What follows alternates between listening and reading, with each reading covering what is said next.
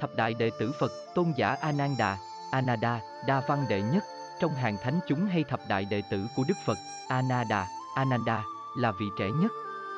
Tôn giả là vị luôn luôn túc trực bên cạnh Phật, tôn giả là vị có nhiều đặc điểm nhưng điểm đặc biệt nhất của Ngài là trí nhớ. Tôn giả nhớ hết tất cả kinh điển do Phật tuyên giảng. Bởi thế Bồ Tát Văn Thù Sư Lợi có kệ khen tặng A Nan rằng, tướng như thu mãn nguyện, nhãn tợ thanh liên hoa, Phật Pháp như đại hải, lưu nhập A Nan tâm, dịch là, tướng giống trăng thu đầy, mắt giống hoa sen xanh. Phật Pháp như biển rộng, trót vào tâm A Nan, tôn giả được Đức Phật và Thánh chúng suy tôn là vị đa văn đệ nhất, dòng họ và danh hiệu A Nan Đà. A Nan Đà gọi ngắn gọn là A Nan, em ruột của Đề Bà Đạt Đa, con thứ của Bạch Phạn Vương, tức là em con chú của Đức Phật Thích Ca Mâu Ni. A Nan sinh ra trong đêm Đức Phật thành đạo dưới cội Bồ Đề, cho nên tên của ngài còn có nghĩa là khánh hỷ, vui mừng. A Nan rất khôi ngô tuấn tú, thông minh, hòa nhã và vui vẻ. Khi trở về thành Ca Tỳ La Vệ, thấy A Nan Đức Phật biết A Nan sẽ là vị kế thừa mạng mạch Phật pháp sau này. Cho nên khi dọn chỗ ở, Đức Phật đến ngay cung điện của Bạch Phạn Vương, ngự tại căn phòng kế cận phòng A Nan. Mỗi buổi sáng mở cửa nhìn qua, A Nan thấy Phật và cung kính bái chào. Ngày ngày chú bé A Nan lân la bên Phật và quạt cho Phật khi nóng nực. Thấy con mến Phật, ngại chú bé có thể chịu ảnh hưởng của Phật và nhất là sợ con sẽ xuất gia theo Phật, nên Bạch Phạn Vương gửi A Nan sang nước Tỳ Xá Ly. Vì nhớ nhà, nhớ cha mẹ và nhớ Phật chú bé A Nan khóc đòi về.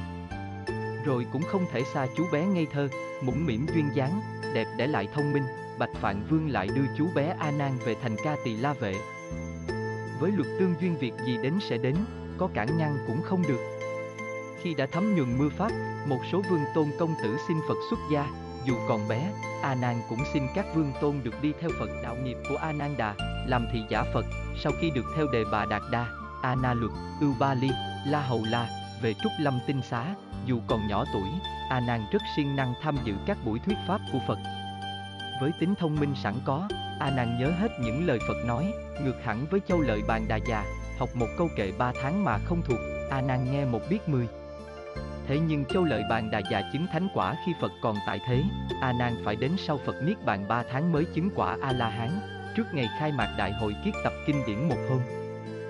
Dù A Nan thông minh có thể nối thành Phật pháp theo sự nhận xét của Đức Phật, nhưng tuổi còn nhỏ cần có thời gian tập sự, mãi đến 20 năm sau, A Nan mới được tăng đoàn đề nghị làm thị giả hầu cận Phật. Từ sau khi Đức Phật thành đạo cho đến lúc ngài A Nan được cử làm thị giả, Phật không có một thị giả nào nhất định. Thân cận Phật lúc đầu có ngài Xá Lợi Phất và Mục Kiền Liên, tiếp đến có tỳ kheo Na Ca Ba La, rồi nhiều tỳ kheo khác thay nhau hầu Phật. Năm Đức Phật 50 tuổi, tăng đoàn thấy Phật cần có một thị giả thường trực bên cạnh để giúp đỡ Phật mọi sự cần thiết. Vì thế, tăng đoàn mở một đại hội để chọn thị giả. Trong hội có nhiều vị tỳ kheo xung phong nhưng Phật đều không thuần.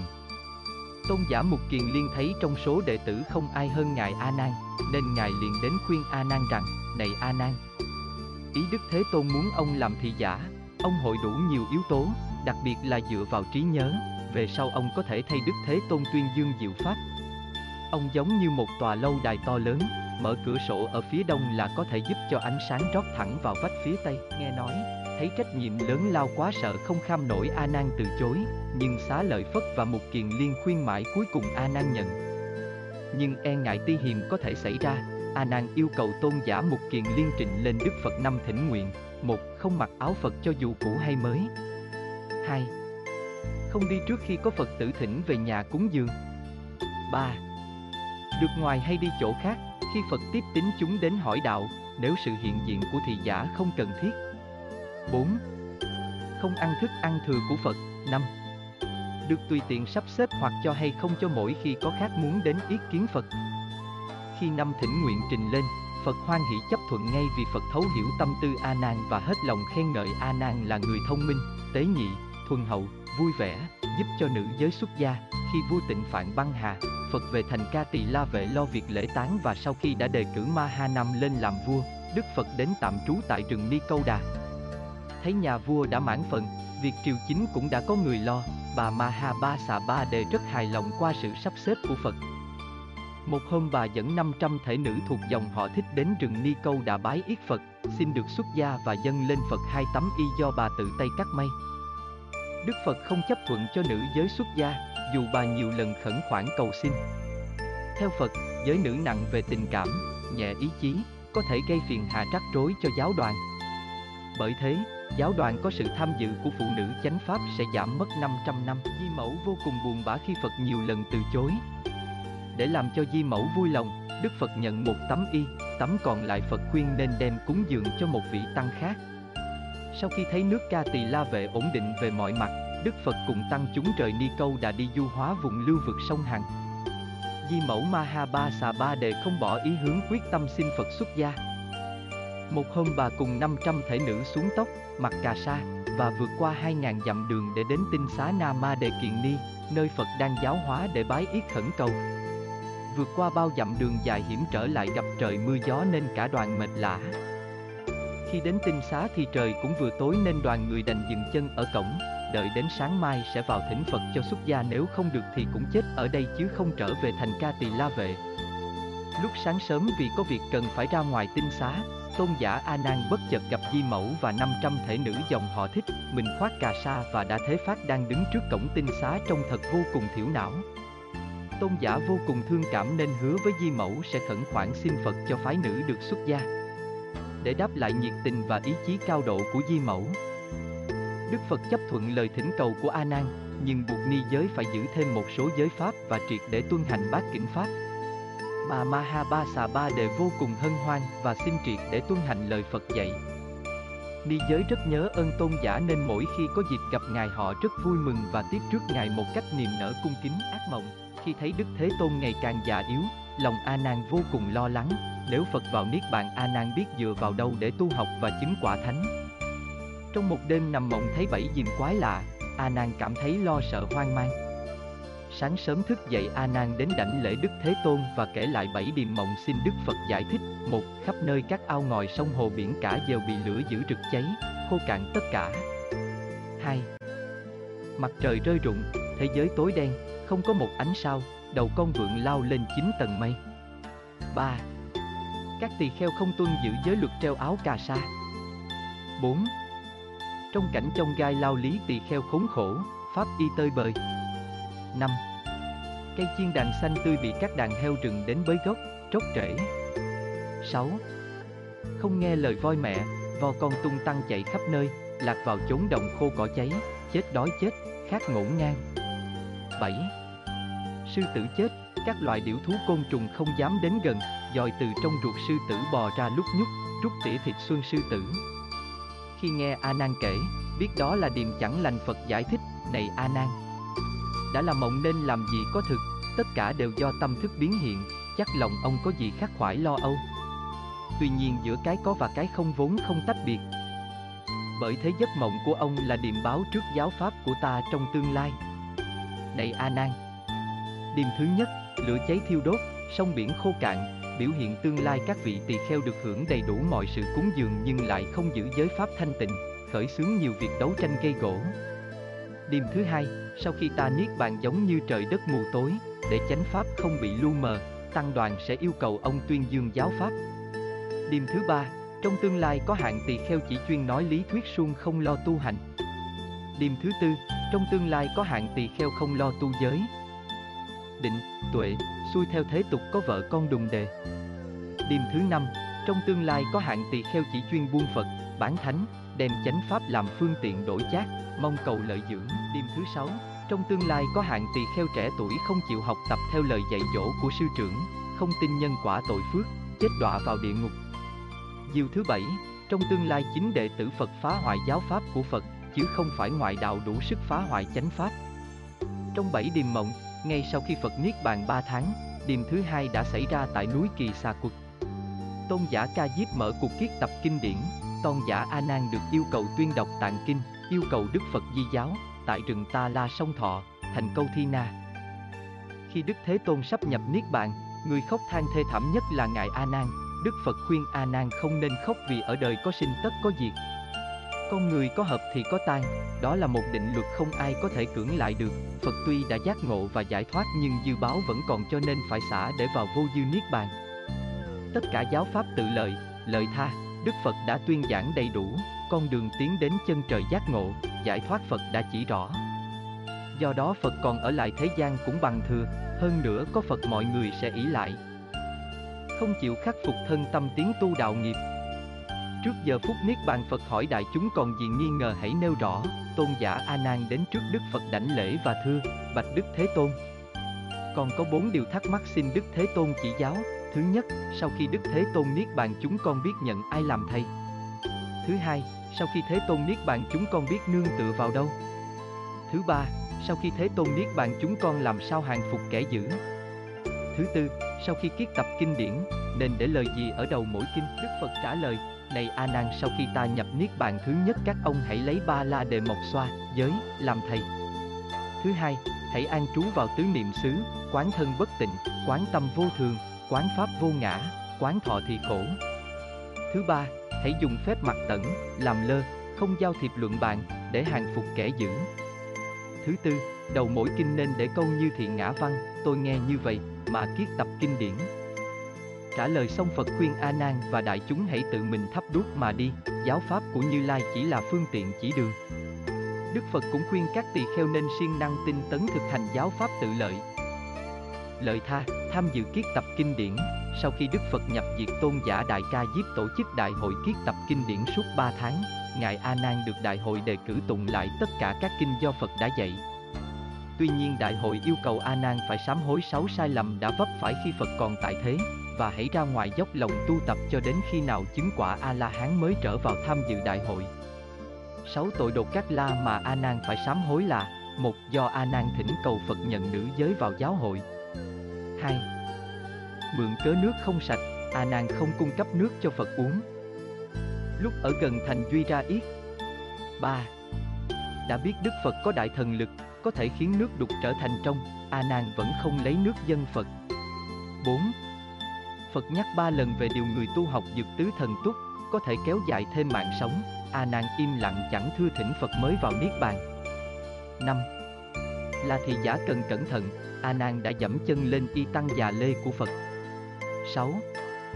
Sau khi Phật Niết Bàn, A Nan đã cho nữ giới xem tướng mã âm tàn của Phật với tâm hoan hỷ nhu thuận sẵn có, tôn giả đã thành tâm sám hối sáu điều mà đại hội yêu cầu.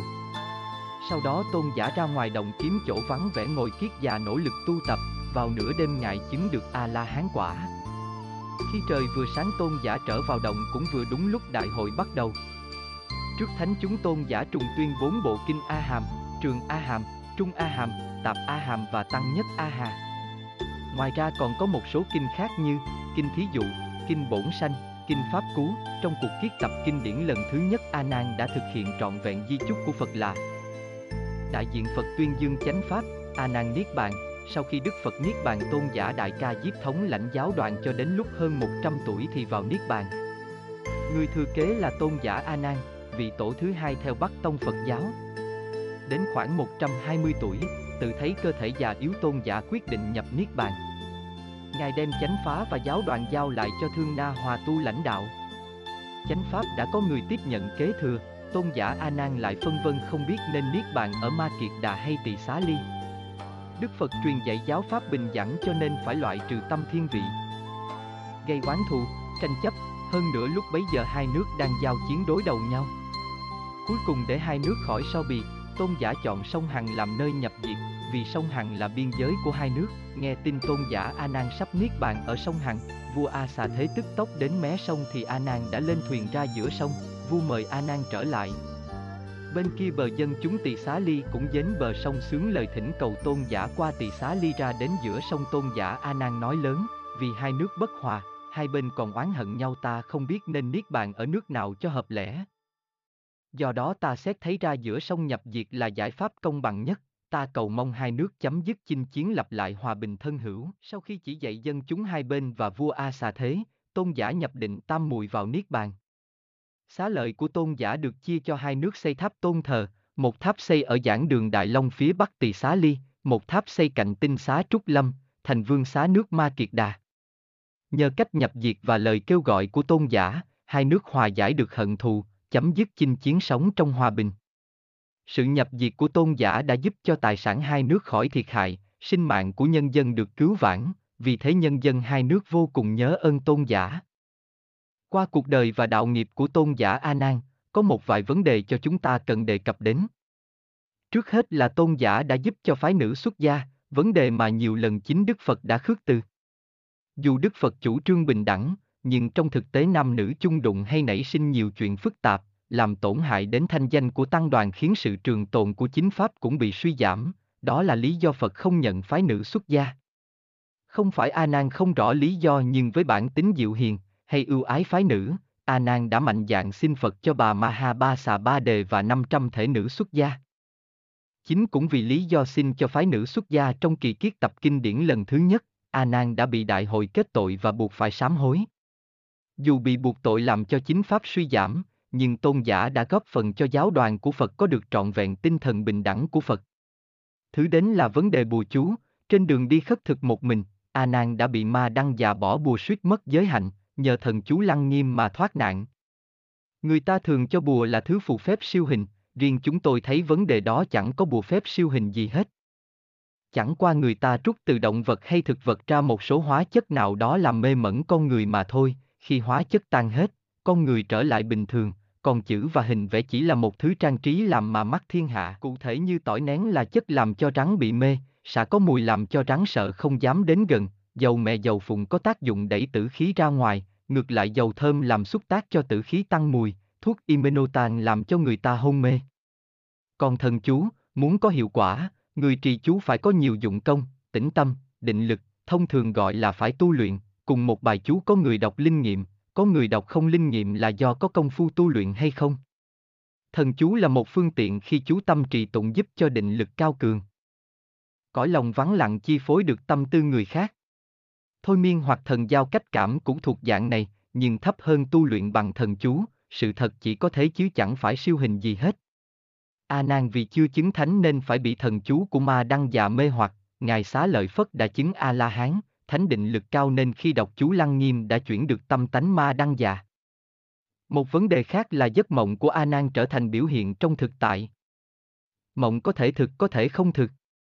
Chẳng hạn ban ngày chúng ta tiếp xúc với vấn đề gây khủng hoảng tâm lý. Đêm có ác mộng, đó là mộng không thực. Khi nằm ngủ vì một động tác nào đó làm động mạch tắc nghẽn, mộng sinh ra đó là mộng không thực. Còn ngày hoặc đêm chúng ta quan tâm đến một vấn đề nào đó, trong giấc ngủ từ tiềm thức trồi lên các hình ảnh mộng, những điểm đó có thể thành hiện thực. Khi có điều kiện Phật gọi là nhân duyên. Tôn giả A Nan có bảy điều mộng là do tôn giả đã có sẵn tư duy về vấn đề tuổi già của Phật và sau khi Phật vào niết bàn có những gì sẽ xảy ra, từ tư duy đó tiềm thức làm việc và cho hình ảnh kết quả. Đức Phật đã dựa vào bảy điều mộng để dự đoán.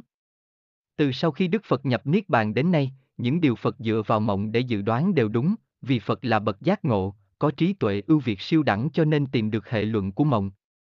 Với ba vấn đề qua tư duy và trình bày của chúng tôi ở trên chỉ là ý kiến gợi ý cá nhân, do đó vấn đề cần có thời gian để tư duy và thực nghiệm thêm, mới có thể xác thực hơn.